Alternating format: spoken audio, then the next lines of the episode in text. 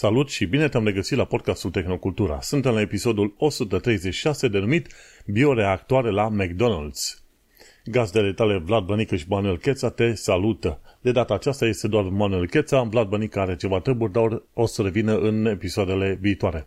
Subiectele principale de astăzi sunt carne de laborator, bani digitali și Windows 11 Passkey Manager. Acum, pe oriunde auzi tu, asculti sub podcastul ăsta, nu uita să dai un like, un share și, bineînțeles, un review ca să ajungă la cât mai mulți oameni.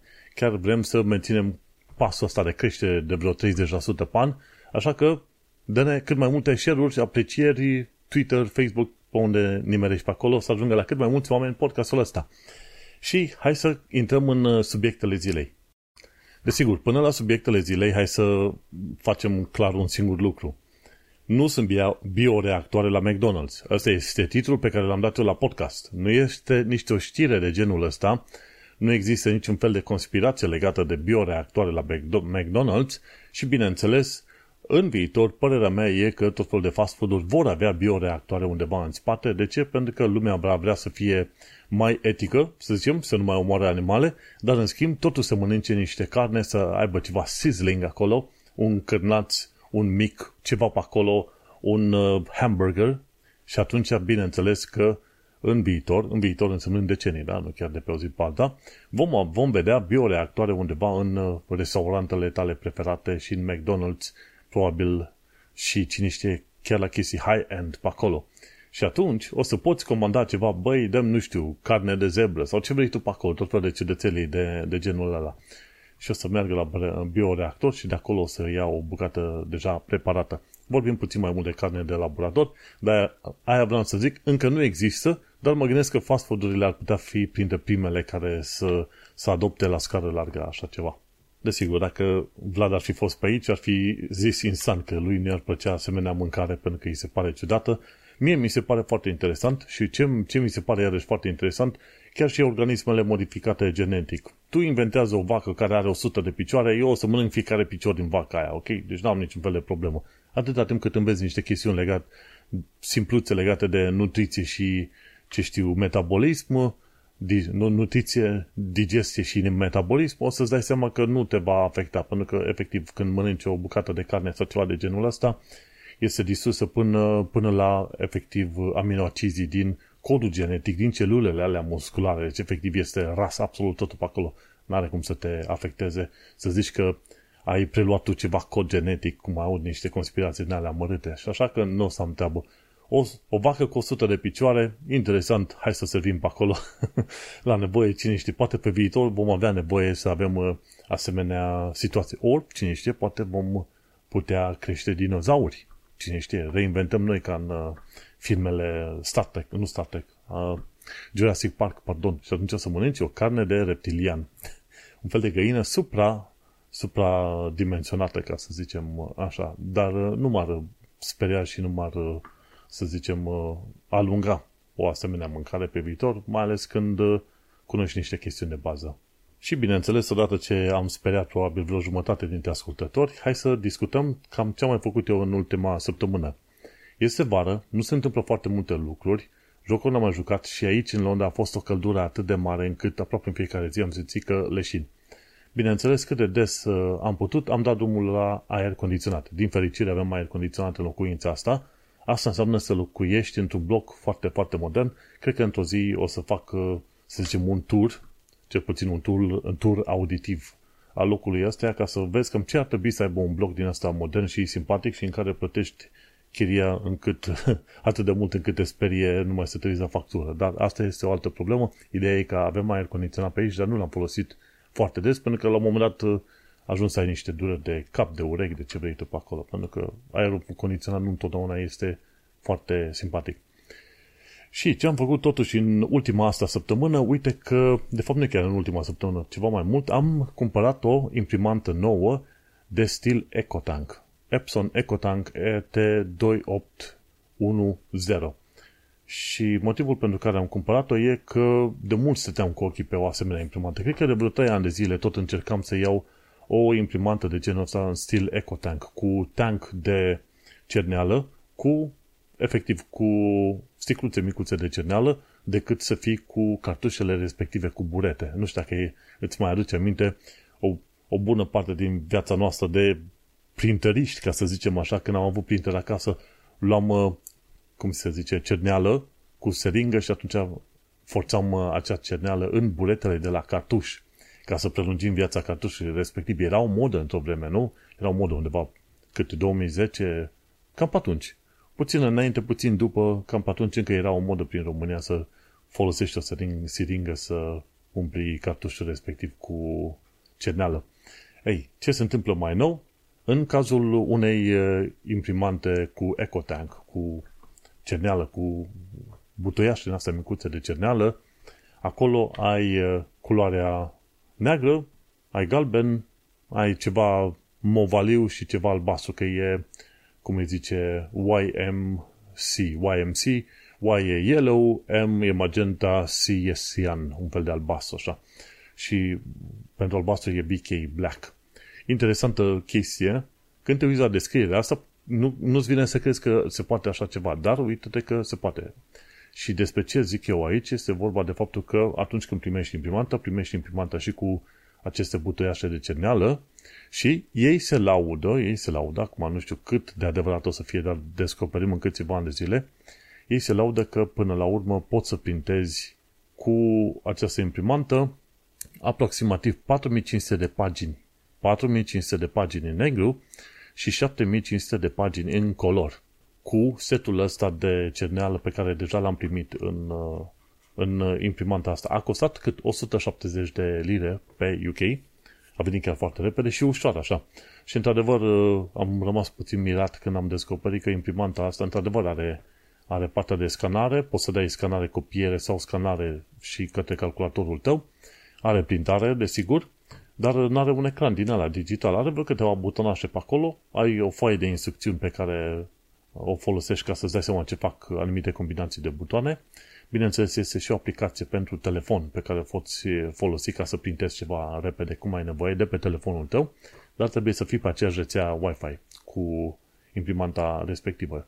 Și cum sunt pe aceeași rețea și cu calculatorul meu de desktop, la care am luat o placă de Wi-Fi separată, gândește-te când am luat uh, calculatorul ăsta când era 2019, dacă stau să mă gândesc bine, placa de bază, nu avea Wi-Fi. Sunt mai nou plăcile de bază au Wi-Fi uh, încorporat și mai trebuie să cumpere eventual niște antene, ceva de genul ăsta.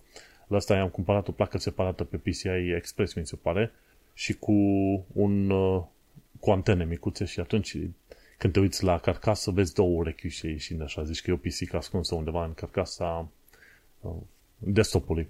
Și totuși, uite că am, uh, cu ocazia asta am Wi-Fi și mă pot conecta la Epson EcoTank ET2810 ca să printez lucrurile.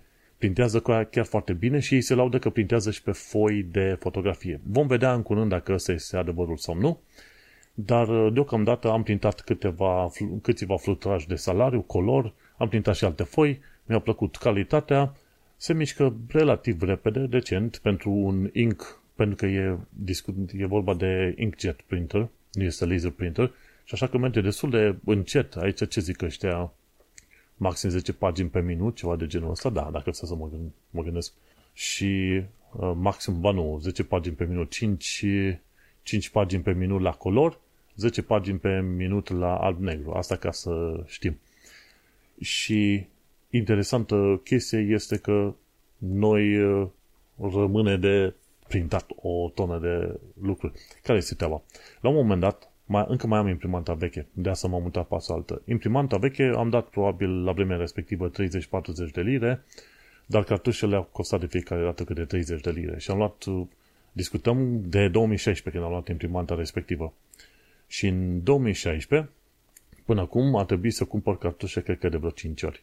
Și stai să te gândești, 30 de lire cu încă 5 seturi de cartușe ajung tot pe la 200 de lire pentru vechea imprimantă dar numărul de pagini printate a fost mult mai puțin. Nu știu dacă am printat câteva sute de pagini în total. Ori la asta, cu setul ăsta de cartușe, efectiv, cu butăiașele de cerneală, 4500 de pagini pe alb-negru și 7500 pe color, înseamnă un lucru foarte mare. Acum, ei n-au dat foarte multe detalii, dar nu mă aștept ca să poți printa 4500 de pagini pe negru și 7500 colori. E un, un fel de combinație din asta, știi? Îți dai seama, de obicei tot felul de detalii din astea, din astea tehnice extraordinare care ți se dau, se fac cumva în condiții de laborator și cei de la marketing de obicei mai schimbă cumva, cumva cuvintele, să te inducă puțin în eroare. Dar din punctul meu de vedere, dacă obțin jumătate din ceea ce zic ei pe acolo, sunt totuși mulțumit. Pentru că discutăm de 2000, 3, 4000 de pagini în total pe care le-aș putea folosi și asta înseamnă că m-ar putea duce pe 50 ani liniștit să nu stau cu sesul, băi, că nu mai am, nu mai am cartuși din asta și chiar, chiar mă bucur. Este una dintre, deocamdată zic eu că este una dintre cele mai bune achiziții din ultimii câțiva ani de zile și mă uit acum la placa, placa video RTX 3080 pe care regret că am dat o groază de bani la momentul respectiv. Și da, S-ar putea să fie altele mai bune, altele mai rele, nu știu, vedem, probabil o să mai ajung să pomenesc, să zicem, peste un an de zile legat de imprimanta asta. Mi s-a părut că este prea ușoară la un moment dat când am pus mâna pe ea, mă așteptam să fie foarte grea. Nu, e chiar foarte ușoară, are un motoraj două pe acolo, are zona de cerneală, zona de scanare și cam atât. Îmi place, e simpatic, ușor de utilizat și de mers pe mai departe cu ea și calitatea printărilor este chiar uh, foarte bună. Și totuși mă gândesc, de unde să printez atât de multe mii de pagini? O să, o să insist, o să insist, promit că o să insist. Tot legat de ultima săptămână, ce alte lucruri am mai uh, făcut? Am citit și sunt aproape de terminat cartea asta, The Founders, Elon Musk, Peter Thiel and the Story of PayPal. O carte de vreo cât 400 și vreo 20 de pagini, faină de citit, este, să zicem, entertaining. Este un fel de, să zicem, dramă sau dacă nu vrei să spui dramă slash tragicomedie slash telenovelă din lumea tech. Nu, nu cream că îmi plac telenovelele, dar uite că am descoperit cu cartea asta. Și cum este legat de, de cărți. Până la urmă, dacă stai să te uiți bine, uh, tuturor, tuturor oamenilor le place beletristica și dacă zic că nu, înseamnă că n-au descoperit încă stilul de beletristică. Asta e și părerea mea. Cartea asta, The Founders, este, de fapt, a fost scrisă, a fost publicată anul ăsta, în ianuarie 2023. Și, efectiv, ce scrie cartea respectiv? Cartea respectivă este vorba de istoria PayPal, cum a început și de fapt că au existat două servicii care erau în competiție, era Confinity care era lui Peter Thiel și era X.com al lui uh, Elon Musk. X.com, care aceeași firmă X.com există în momentul de față reîncarnată ca fiind firma principală sau deținătoare a Twitter. Și efectiv, din uh, în urmă cu 20 și ceva de ani de zile, Elon Musk nu a renunțat de atunci la ideea de a construi o singură aplicație care să se ocupe de toate nevoile tale financiare, de la credit, la investiții, bancă, tot ce vrei tu pe acolo. Și cam ăsta a fost motivul pentru care a fost inventat și X.com. X.com, X venind de la X Everything Financial, ceva de genul ăsta.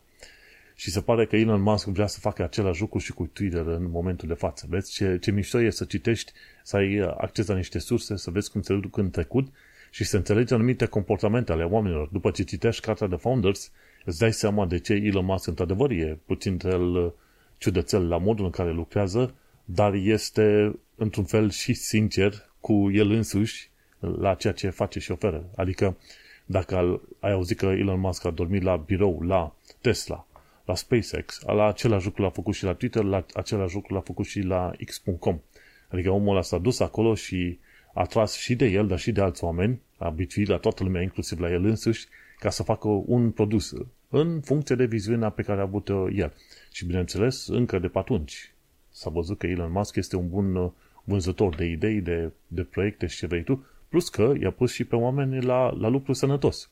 Într-adevăr, nu în stilul mo- mai modern în care suntem noi învățați să lucrăm 18-9 ore pe zi sau ceva de genul ăsta, parcă nu ne-ar conveni un asemenea șef. Dar, cumva ne convine ce a obținut ca firmă, nu? Uită-te la Tesla, uită-te la SpaceX.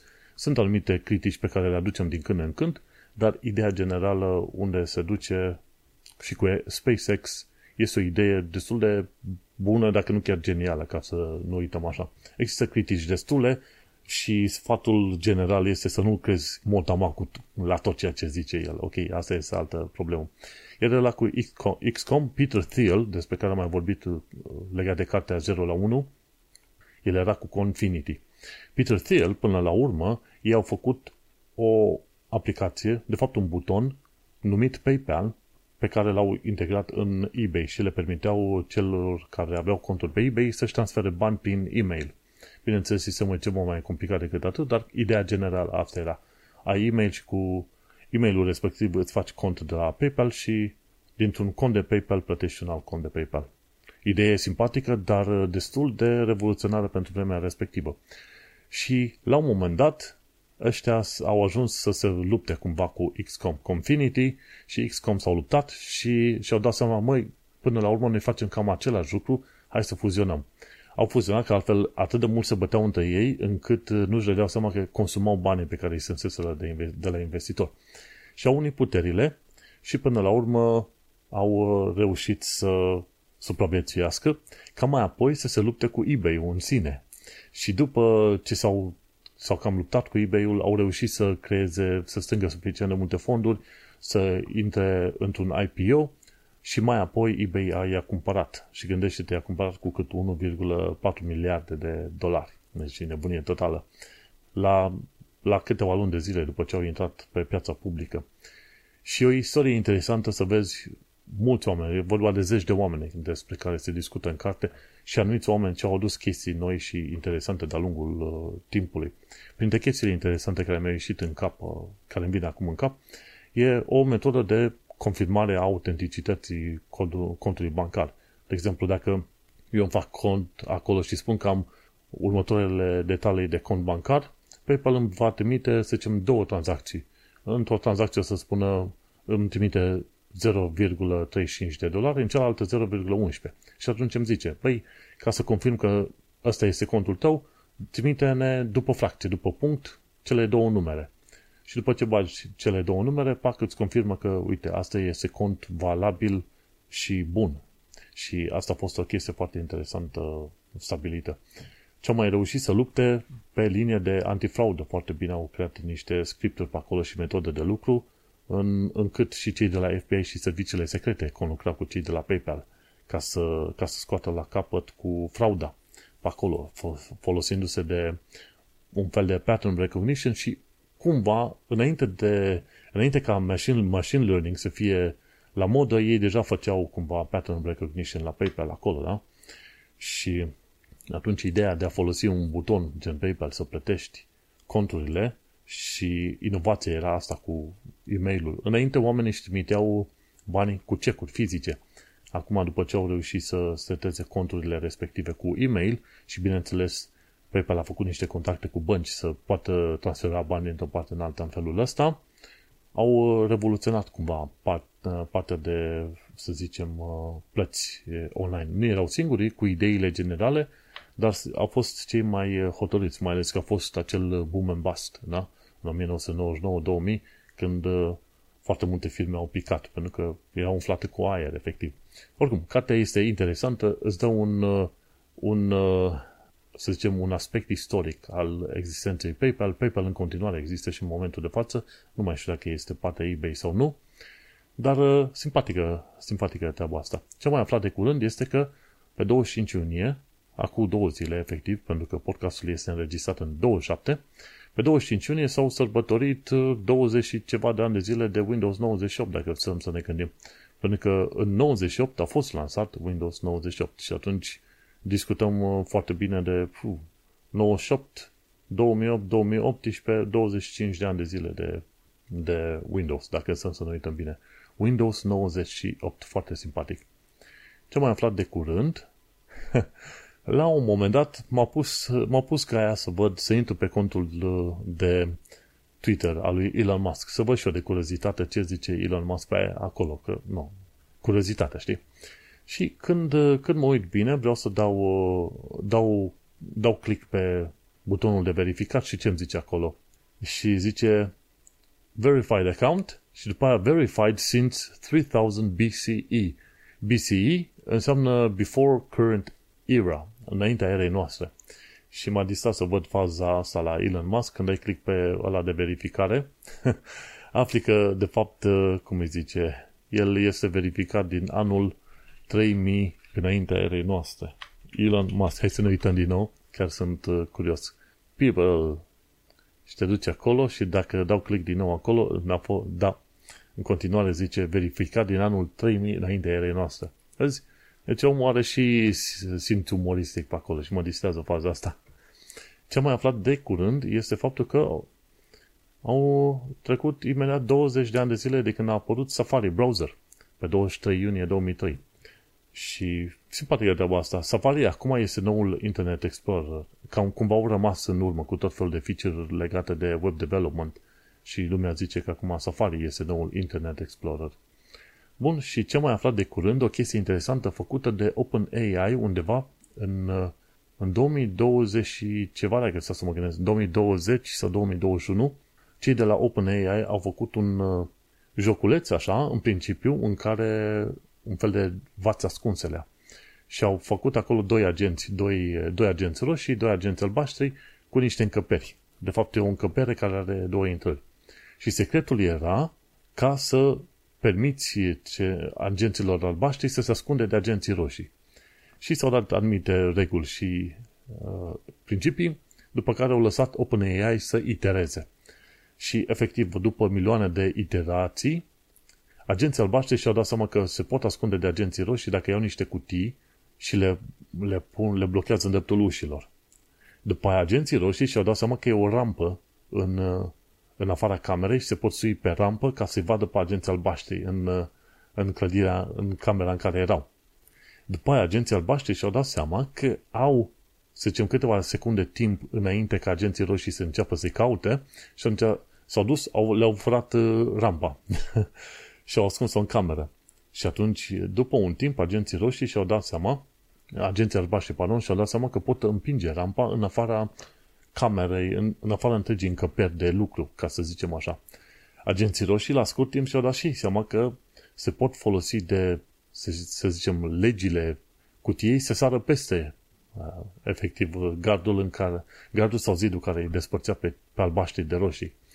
Și e foarte simpatic de văzut treaba asta, pentru că nu li s-a spus, măi, cum, uh, cum să rezolve treaba, ci le-a spus, uite, măi, atunci când roșul îl are în linie directă pe albastru, se consideră hit, o lovitură. Și mergând pe principiul ăla, a lăsat OpenAI să itereze milioane și milioane de ori. Și foarte simpatică. E un filmuleț de la Up Atom, unde vorbește despre, despre chestia asta. Și e interesant unde se ajunge cu AI-ul în zilele noastre, pentru că, într-adevăr, cu reinforcement learning pe AI nu trebuie să-i spui eu vreau ca tu să-mi rezolvi soluția în felul ăsta sau ceva. Îi se dau, să zicem, tot felul de situații și atunci acel AI reușește să scoată anumite tipare din, uh, din situațiile respective. Chiar de curând, uh, chiar și Anastasia Intec spunea de faptul că DeepMind de la Google a reușit să rezolveze, să rezolveze, auzi, să rezolve niște probleme de matematică. În special era vorba legat de sortarea anumitor uh, anumitor vectori, adică listă de itemuri, o listă de vreo 3 sau 4 lucruri ca să fie sortată cu cumva mai bine sau mai, uh, mai rapid. Și o chestie care nu pare incredibilă, dar dacă reduci numărul de instrucțiuni, poți să economisești poate chiar, uh, ce știu, 15% din tot timpul folosit de calculator să facă anumite operațiuni simple.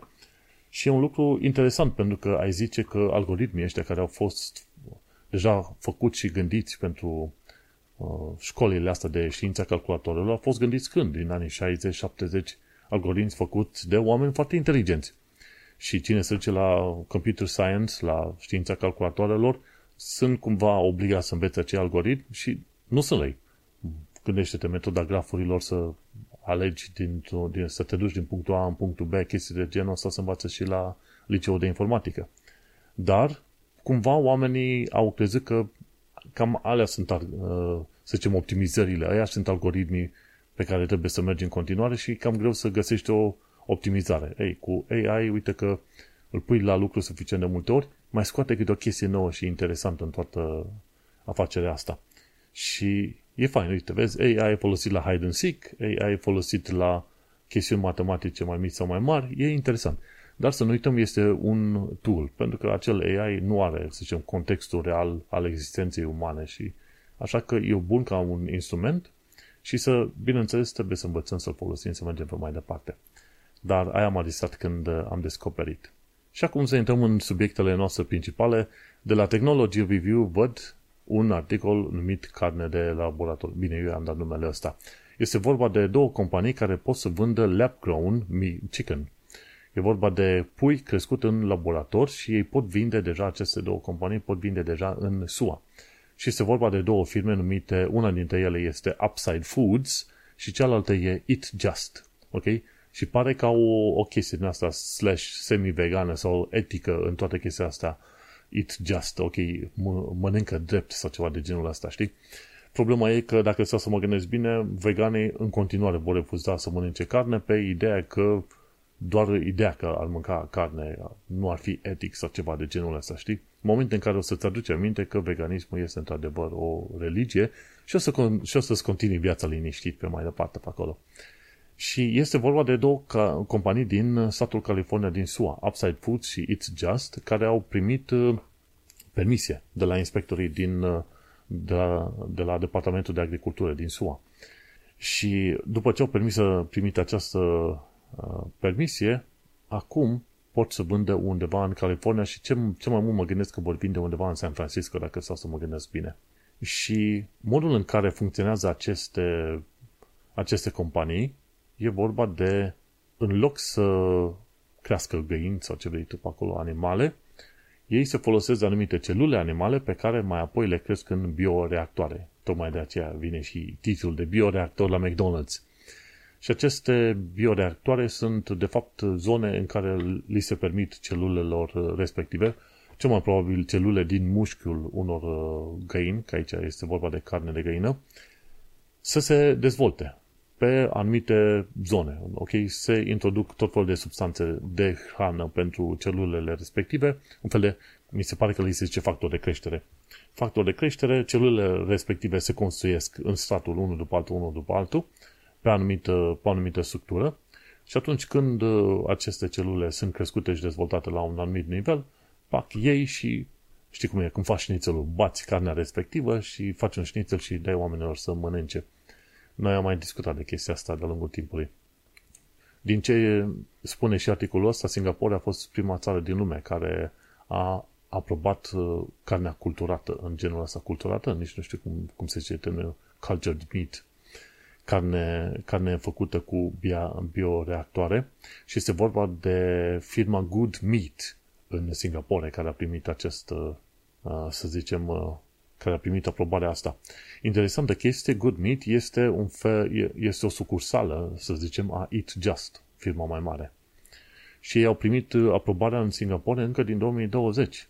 Foarte tare faza asta. Mm-hmm. Și interesantă chestie, firma Eat Just, ei au chestii vegetare, vegetariene sau vegane, ceva de genul ăsta. Și sunt, uh, acum ce vreau să văd pe mai departe este cum uh, vor primi oamenii chestia asta. Uh, și a primit sign-off-ul undeva prin 2023. Cei de la Eat Just au primit aprobarea în martie 2023, da? Și acum stăm să ne întâlnim iunie, acum 2-3 luni și atunci este un lucru important. Va fi în San Francisco, dacă stau să mă gândesc bine, și se pare că planul lor este să lanseze chestiile astea în restaurante, înainte de a lansa către magazinele mari. Și încă n-au spus unde vor, uh, vor trimite, știi? Și atunci Eat Just vor uh, avea carne în Washington DC, pe când Upside vor avea carne în uh, California. Respectiv, uh, mi se pare, da, cei de la Upside vor fi în Bar Cren, în San Francisco. Foarte interesant. Deci unii în Washington, unii în San Francisco. Unii nu spun unde vor avea carne, alții spun. Și îți dai seama, la fel ca orice fel de tehnologie nouă sau situație nouă, oamenii vor fi puțin cam uh, speriați. Da? Inițial și când PayPal a apărut și cu ideea asta de a, de a face plată prin e-mail, părea absolut extraordinară, îți dai seama că au fost oameni care s-au opus și au zis, măi, avem uh, privacy, avem uh, siguranță, ni se fură bani sau nu ni se fură, ceva de genul ăsta. La fel și aici vor fi câțiva oameni care vor supăra, se vor speria, ca să zicem așa, dar uh, de seama, atâta timp cât au primit aprobare de la Departamentul de Agricultură, este interesant. Ce, ce mă uit aici nu e vorba de faptul că ai bioreactoare să faci mâncare, Asta este cumva secundar pentru tot, tot ce mă interesează pe mine. Odată ce bioreactoarele astea se pot face la scară, se pot face la scară largă, tot felul de, să zicem, de tipuri de carne sau nu numai carne, poți să crești ouă sau ce știu ce vrei să crești tu pe acolo, te poți gândi că poți să mergi puțin mai departe. La un moment dat poți să crești anumite organe pentru transplant. Cel mai bun transplant pentru un om care e în spital, bineînțeles, trebuie să vină de la propriile sale celule. Și mă gândesc că acolo va fi cel mai mare pas, ca să zicem, în biomedicină, unde folosești bioreactoare, la un moment dat să reușești să crești omului o inimă nouă, ce știu, o ureche nouă, chestii de genul ăsta. Doar se vorbește adesea de celule STEM care pot fi, să zicem, uh, orientate să se dezvolte către un anumit tip de țesut, organ și așa mai departe. Așa că, într-adevăr, la ce mă aștept eu să văd pe viitor, știrea, nu că vei găsi bioreactoare McDonald's, aia o să fie yesterday news, cum ar veni. Sunt foarte curios de momentul în care o să poți să îți crești, să zicem, o bucată de piele, nu? Că ai, ai suferit arsuri într-un accident. Și atunci, pe baza asta, poți să-ți crești o bucată nouă de piele care mai apoi să fie pusă în corpul tău și corpul tău să nu o respingă. Foarte mulți oameni care fac transplant de organe sau de piele trebuie să ia și medicamente imunosupresoare. Și asta e o problemă, pentru că dacă iei medicament imunosupresor, supresor, în momentul, de fa- în momentul respectiv corpul tău nu mai reacționează cum trebuie la boli și atunci te poți îmbolnăvi la, de alte chestii. Dar dacă nu e ăla, corpul respinge organul sau grefa respectivă. Și acolo intră toată ideea asta cu bioreactorul și așa că noi trăim într-o vreme foarte interesantă. Gândește-te, chestii de genul ăsta noi le-am văzut prin jocuri în anii 90, 2000, 2000 și ceva și vedem că încetul cu încetul devin realitate sau stăm să ne gândim, oare nu cumva noi suntem într-un joc? Sau poate că asta ar fi realitatea cu adevărat. da, e o glumă faină. Sunt curios să aflu și eu de la ascultători cum li se pare ideea asta cu bioreactoare și, de exemplu, dacă le place de ce și dacă nu, de ce. Chiar aș fi curios să aflu și eu. Mergem pe mai departe, aflăm de la ZD, ZDNet faptul că Amazon testează serviciu cu bani digitali. Sincer, nu știu în mare parte ce înseamnă chestia asta cu bani digital. E o chestie diferită față de ceea ce știm noi, de exemplu, cu banii noștri obișnuiți. Deocamdată ceea ce știm noi este că primim niște bani teoretic fizici care sunt cumva transferați de la o firmă din contul unei firme în contul uh, băncii noastre. Suntem obișnuiți să folosim cardurile, suntem obișnuiți să vedem niște numere cum se adună în conturile noastre când ne uităm online și pe cum, cum scad, dar în mod real undeva există niște transferuri de bani aici colo. Și în mod, uh, adică pe bune.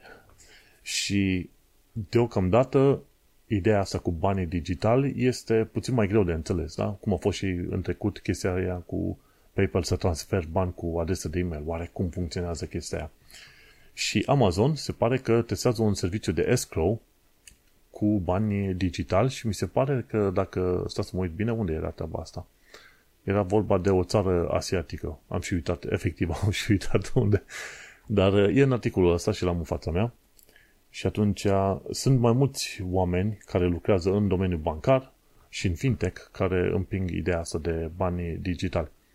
Și atunci e vorba, să, e vorba ca Amazon să ofere un serviciu de escrow pentru chestii de retail. Și este vorba de Singapore, din nou. Deci ăștia din Singapore merg pe chestii foarte, foarte moderne. Și adevărul e că fiind o țară mică, îți dai seama trebuie să taigă foarte tare ca să se diferențieze față de alții. Și de obicei țările mai mici pot să adopte chestiuni mai, mai rapide.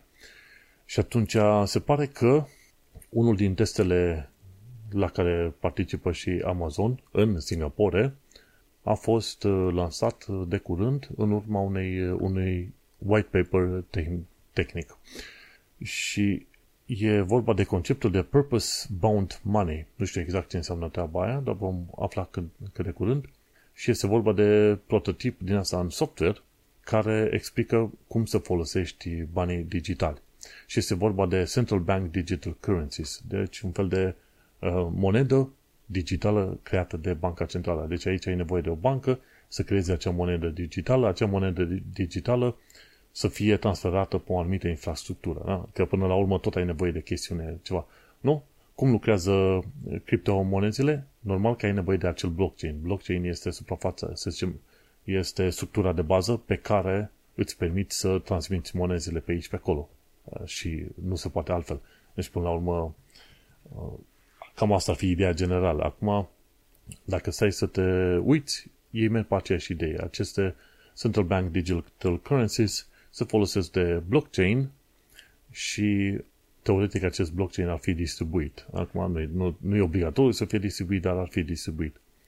Și atunci poți să faci și asemenea transferuri. Dar pentru asta, ca să funcționeze, trebuie să ai niște tooluri instalate pe telefoane, să fie o aprobare între oameni și să meargă. Acum, ideea generală, de ce sunt și eu bucuros pe ideea asta cu criptomonezile și monezile astea digitale, noi oricum avem o oarece încredere în monezile obișnuite de date de stat, nu? Foarte puțini oameni își mai văd întregul salariu, nu? Îți vine în contul bancar, trimiți o tonă de bani și nici nu știi dacă poți să vezi în mod fizic, îți mai vezi după ce plătești toate dările, mai vezi nici tu, nici 5, nici 3% din salariul tău. Eu fizic nu mi-am mai văzut întregul salariu de probabil, nu știu, 10-15 ani de zile. Bucăți din salariu, ocazional. Și mai ales de când sunt uh, în UK, mi-am văzut bucăți foarte mici din salariu când am, am avut nevoie să scot un 5-10 lire. Efectiv, eu nu știu ce înseamnă să am tot salariul sau parte din salariul scos, să-l am fizic.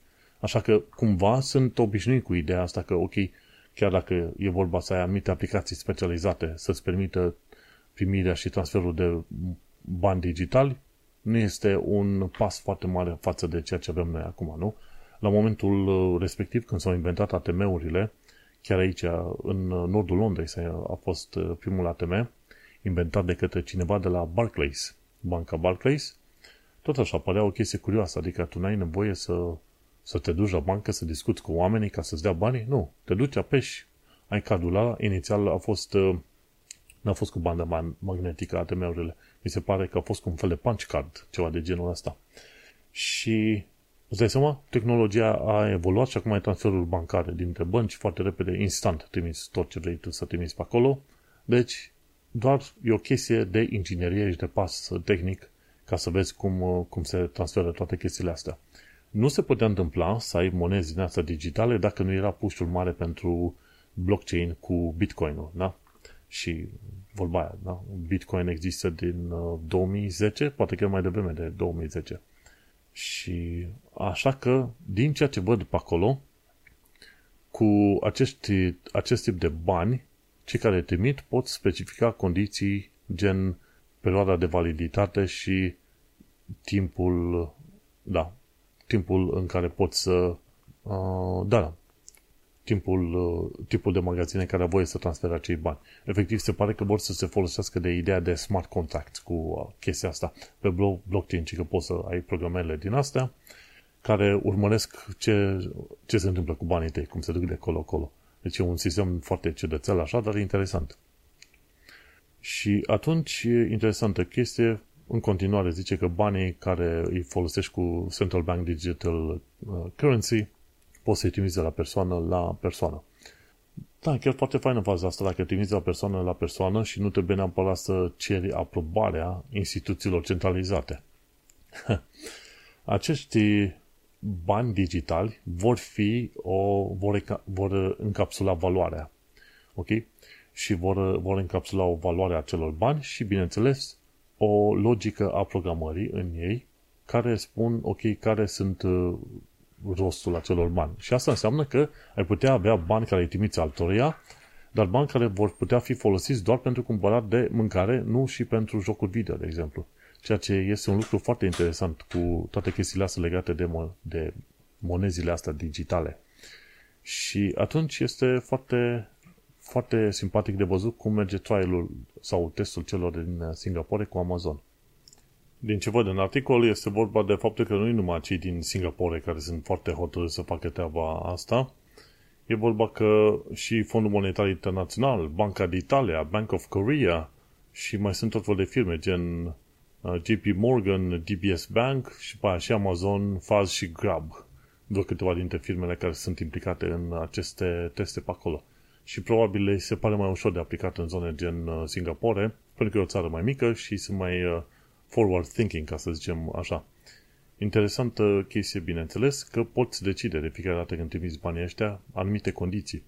Dacă se să te uiți la jocul, uh, cum îi se zice, Cyberpunk, în ala puteți trimite bani doar arătând cu degetul de la telefonul tău la altuia. Dar uh, nu se specifica nimic în Cyberpunk faptul că banii respectivi pot fi trimiși cu condiții, atașați cu un contract care în mod uh, dinamic verifică ca acei bani să fie folosiți numai în anumite condiții sau să fie eliberați numai în anumite condiții. O chestie foarte interesantă, ca să zicem așa, pe care cei din jocul Cyberpunk 2077 n-au prins ca să zicem uh, așa, foarte simpatic. Și atunci vom vedea, cum să zic, uh, au link aici către pagina respectivă unde a făcut uh, acel white paper, dar sunt curios să văd ce, ce se va mai întâmpla pe mai departe. Important lucru de știu și asta e ultima informație, e că se vor putea folosi cu mai multe tipuri de wallet-uri. Ceea ce este normal că de ai bani. Banul trebuie să meargă pe tot felul de sisteme. Dar asta înseamnă că nu. Orice fel de lucru pe care îl ai și ai nevoie de bani pentru el, va trebui să aibă acele piese de, acele bucățele de tehnologie. Și da, știi cum e, cum se spune, banii în stilul vechi sunt, are going on the way of the dodo, da? Gândește-te, să făcea troc într-o vreme, după aia dădeai pietre și bucăți de aur, după aia aveai monezi fizice, după aia aveai bagnote, după bagnote ești învățat să faci transferuri online, așa că este, eu, eu să zicem, o evoluție directă aproape, aș putea zice, a banilor. Am vorbit prea mult de bani, așa că mergem la următorul subiect al zilei și anume, de la Blipping Computer, aflu că Windows 11 va avea Passkey Manager. Nu e știre mare, nu e nici știre mică. Ideea este că ei vor să ofere, cei de la Windows, Microsoft vor să ofere un uh, mod mai simplu de administrare a celor passkeys. Pentru cine nu știe, passkey e o metodă prin care tu te folosești de, să zicem, chestiuni biometrice ce țin de telefonul tău sau de calculatorul tău ca să te loghezi în site-uri. În loc să mai bagi user și parolă, când vrei să te bagi pe contul tău de Microsoft account, o să-ți zică, ok, autentificare prin passkey, site-ul informează browserul, browserul informează sistemul de operare că vrei să faci autentificare prin passkey și îți apare Windows, Windows Hello. Bagi numerele, bagi codul de PIN în Windows Hello și pa, poți să-ți continui viața să intri în contul tău online. Și asta ar trebui să te ferească și este mai, uh, mai sigură decât uh, multifactor authentication, de exemplu.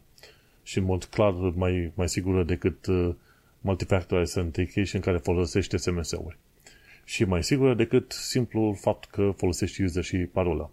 Așa că trăim într-o eră foarte interesantă, iar cei de la Microsoft vor, vor crea un panou de administrare unde acele passkeys, passkeys fiind niște coduri unice care sunt conectate cu anumite conturi specifice.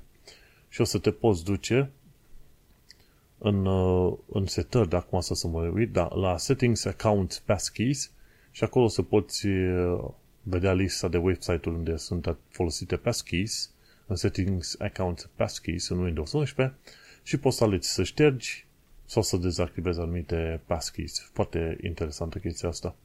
Și un lucru bun, e, nu știam că nu există, pentru că te aștepta să găsești în sisteme de operare un loc unde poți să zici, ok, am aici lista de site-uri unde folosesc passkeys. Dar va fi pe viitor. Acum, dacă stau să mă gândesc bine, deocamdată opțiunea asta sau acest panou de control există Windows 11 Insider Preview în build-ul 23486 și a fost uh, schimbarea asta a fost uh, trimisă către acel preview de curând. Așa că se pare că mai durează un timp până vom vedea în Windows 11, dar vine. Asta e important de știut că vine. Și cam atât asta să mă gândesc că nu știu unde în anume. Și abia din mai 2022 Microsoft și Apple au confirmat că vor să folosească sistemul ăsta de passkeys. Dar uh, când va fi în mod efectiv în Windows, nu știm, dar te poți aștepta să dureze probabil încă vreo câteva luni de zile. Dar este un lucru chiar, uh, chiar foarte simpatic. Și dacă ai ocazia, de ce nu, caută să intri pe, pe, și pe sistemul ăsta. Bineînțeles, foarte mulți oameni încă folosesc password managers și cu parole foarte puternice, ce este un lucru, un lucru bunicel. Dar, cine știe, aceste passkeys cumva ar trebui să ofere ceva mai multă protecție.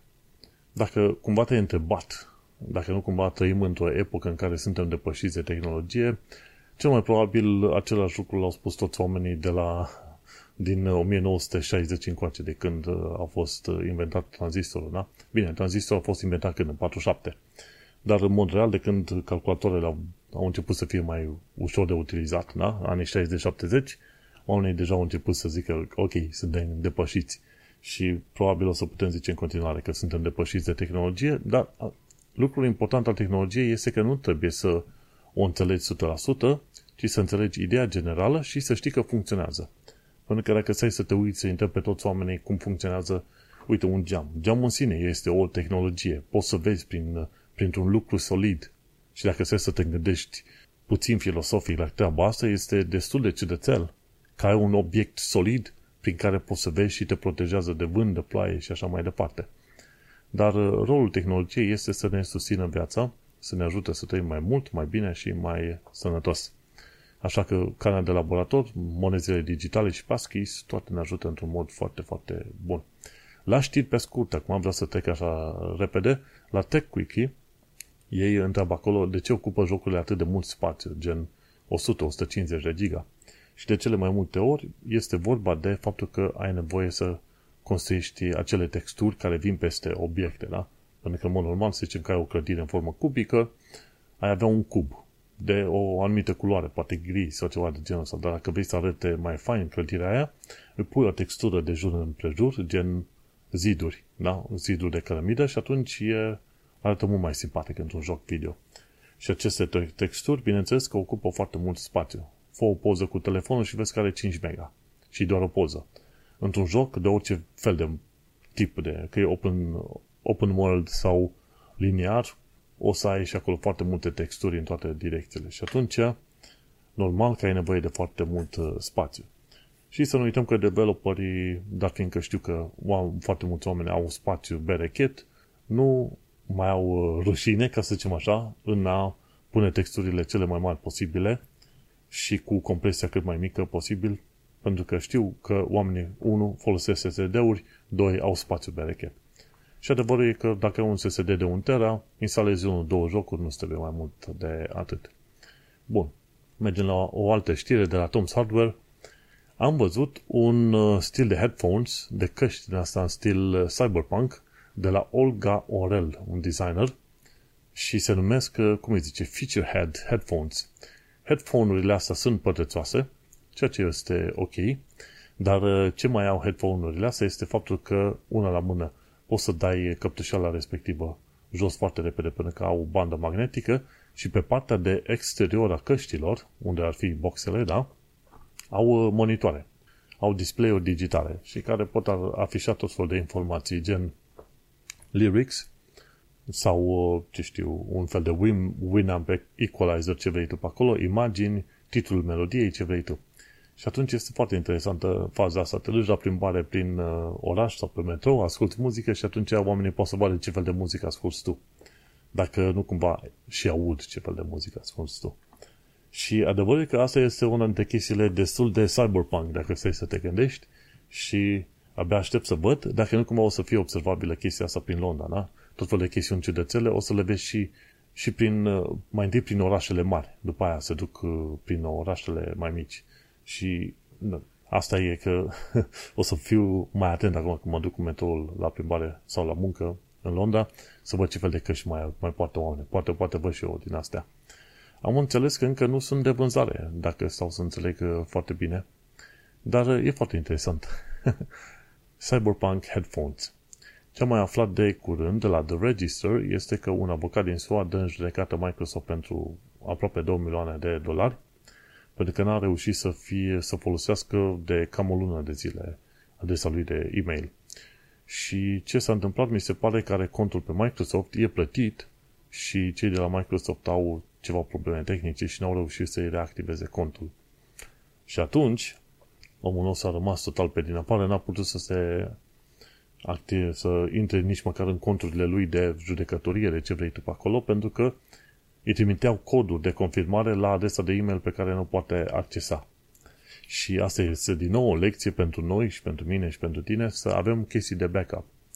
Nu o singură adresă de e-mail care să facă toate treburile pentru noi, chestii de backup și asta e unul dintre punctele în care poate chiar ai nevoie să ai și SMS-urile din nou ca backup în caz că adresa ta de e-mail este blocată din vari motive. Ok, chestii tehnice sau nu. Și acum merge la, mergem și la o altă idee. De exemplu, să zicem că tu ai internet de la RDS și îți faci treburi și prin treburile pe care le faci tu, că știi, să zicem, 100 de euro pe zi. Ce se întâmplă dacă nu mai poți folosi internetul pentru că cei de la RDS nu, nu-ți pot furniza internet timp de o zi, două, trei. Te duci la RDS și zici, ok, dați-mi acum 300 de dolari sau euro pentru că trei zile n-am putut să lucrez sau te plângi la ei și cam atât. Și aici am avut așa o discuție de genul ăsta mai de mult cu RDS-ul când eram freelancer în 2010-2011 pe acolo și tot așa, am zis, băi, voi nu mi-ați uh, oferit internet câteva zile, eu n-am putut să câștig X bani pe acolo. Și au zis, bă, sorry, din uh, termenii de serviciu putem să dăm o anumită despăgubire, de o despăgubire mică, de câteva euro sau o reducere la plata lunară, dar nu mai mult de atât. Și chiar mă gândeam cu cineva, ok, dacă ar fi să-i dai în judecată, să vezi cum ar fi, până la urmă îți dai seama, darea de judecată și, și în România și în alte părți este extrem de costisitoare, trece mult timp și cel mai probabil ai vrea să te ferești de așa ceva. Dar uh, ajungi la întrebarea asta mai mult sau mai puțin filozofică. Ok, folosesc un serviciu, prin serviciul ăla câștig 100 de ceva pe zi. Dar dacă ăla nu mai merge, nu mai câștig 100 de ceva. Poți să cer serviciului să-mi dea? Și răspunsul clar și din partea mea și de altor ar fi că nu. Ai o, e o platformă și dar fiindcă tu te folosești de acea platformă să tu dai un leu pe platforma aia zilnic ca să faci 100 de lei folosindu-te de platformă, la un moment dat nu mai dai acel leu pentru că nu merge platforma, totuși nu și nu faci acei 100 de lei. Dar fiindcă e doar o platformă și nu e să zicem, punctul final în care îți faci tu treaba, nu prea are motiv să te duci să-i ceri, băi, uh, dar fiindcă n-ai funcționat în timpul ăsta, trebuie să-mi dai banii următori, nu? Pentru că atunci ar trebui să te gândești la o oarece simetrie, nu? Dacă funcționează bine și câștig 100 de dolari, atunci poate eu ar trebui să dau platforme niște mai mulți bani proporțional, nu? Ca aia te gândești, ok, dăm proporțional uh, despre gubire. Și atunci, ok, dacă, îți dau, dacă firma trebuie să-mi dea proporțional de spăgubire, atunci probabil și eu ar trebui să plătesc firma proporțional cu ceea ce fac eu. Și probabil că nu ne-ar conveni. Tocmai de aceea există un anumit serviciu, îl plătești, dacă nu funcționează, în funcție de, ce știu, de zilele care, în care n-a funcționat, primești o despăgubire corespunzătoare înapoi. Normal, mult mai mică decât ai fi făcut în timpul ăla, dar pe de altă parte, în linii mari, mi se pare un lucru corect ăsta. Pentru că altfel toată lumea ar vrea ca să fie plătită de toată lumea în toate direcțiile, nu? Și atunci ce te faci? Ca la avocat, nu? Când semnezi un, uh, un contract cu avocatul, avocatul zice, ok, dacă câștigăm, conform contractului, vrem să ne dați, ce știu, 10-20% din, uh, din profit, ca să avem un fel de bonus de câștig sau ceva de genul ăsta. Și dacă pierdem, păi pierdem. Păi și atunci, hai să împărțim, să fie simetric. Avocații nu vor face treaba asta, să fie simetric. Bun, mergem pe mai departe, de la Wall Street Journal, am aflat că Google AI lucrează în momentul de față la Google, efectiv, face un AI tool care să ajute băncile în a detecta spălarea de bani. Și e un lucru foarte bun și gândește-te, băncile ar fi printre clienții care ar fi întotdeauna gata să dea o tonă de bani. O tonă de bani pentru tool astea relativ, relativ utile. Pentru că problemele mari ale băncilor și oricăror servicii financiare în momentul de față și de fapt ca întotdeauna una la mână e know your customer, în primul rând, adică să știi cine este clientul tău, să te asiguri că este o persoană ok și după aia a doua, vrei să te asiguri că nu sunt uh, tranzacții frauduloase și conturi frauduloase și a treia, trebuie să te asiguri că nu, nu au loc pe acolo spălări de bani. Și atunci, îți dai seama, fiecare bancă ar plăti o groază de bani pe chestia asta. Multe bănci, dacă nu chiar toate băncile, au echipe foarte avansate care să verifice toate chestiile astea și uh, să, să nu crezi că îi păcălești tu pe ei. Niciodată nu păcălești tu, nu ajungi tu să păcălești banca. Bun, și ultima chestie pe care o am la știri pe scurt este comparația de mai multe versiuni din generația 40 de la Nvidia în jocuri. Și cum văd eu pe aici, în principiu, se compară de la 400, 4060 Ti către 4090 Ti, da? În mai multe jocuri. Și în mai multe jocuri, cum văd de la Testing Games pe aici, mi se pare că testează pe Full HD. Ok, cam asta văd eu, deci 1920 pe 1080. Și peste tot pe unde mă uit la cadre pe secundă, văd că de la 4060 Ti, Ti ai o anumită valoare. Când ajungi la 4070 Ti e dublu, când ajungi la 4090 este unde e triplu sau chiar mai mult de atât. Și e valabil la 50, dublu, 130, cam așa, 35, 60, 100. Da, efectiv, deci de la, de la 4060 până la 4090, cam de 3 ori, de 3 ori, uh, să zicem, cadrele pe secundă, dar asta a fost testată în Full HD. Pentru că dacă te pui să testezi 4060 și 4060 Ti în, uh, în 2K uh, și în 4K, în 2K s-ar putea să nu meargă aproape deloc, iar în 4K 0, și atunci abia dacă abia de la 40-70 te poți duce pe 2K să verifici cât de cât. Și 40 merge și pe 4K.